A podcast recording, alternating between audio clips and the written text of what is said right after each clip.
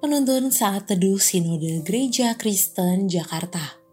Senin 13 Desember 2021 Judul Renungan Kesombongan diri sama dengan mencuri kemuliaan Tuhan.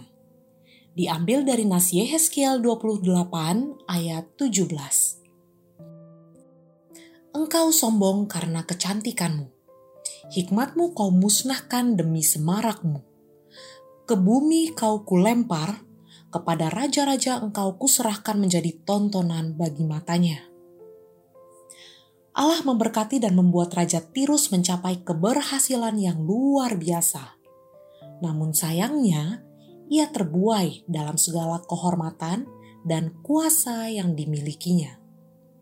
Lalu ia berusaha menempatkan dirinya seperti Allah, dan akhirnya Allah akan menyerahkan dia kepada raja-raja menjadi tontonan dan olok-olokan. Tepatlah apa yang dikatakan oleh Amsal 16 ayat 18, bahwa kecongkakan mendahului kehancuran.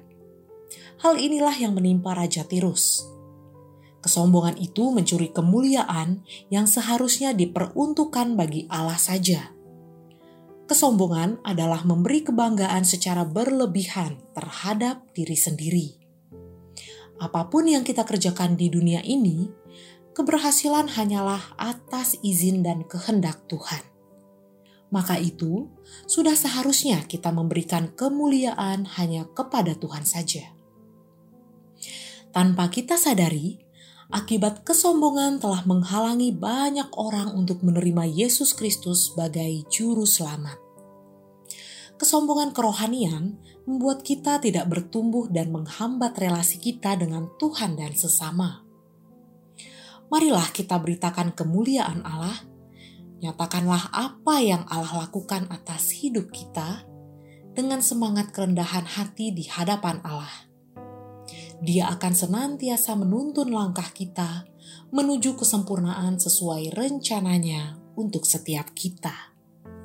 Solideo Gloria seluruh kemuliaan hanya bagi nama Tuhan, bukan nama kita. Terpujilah nama Tuhan.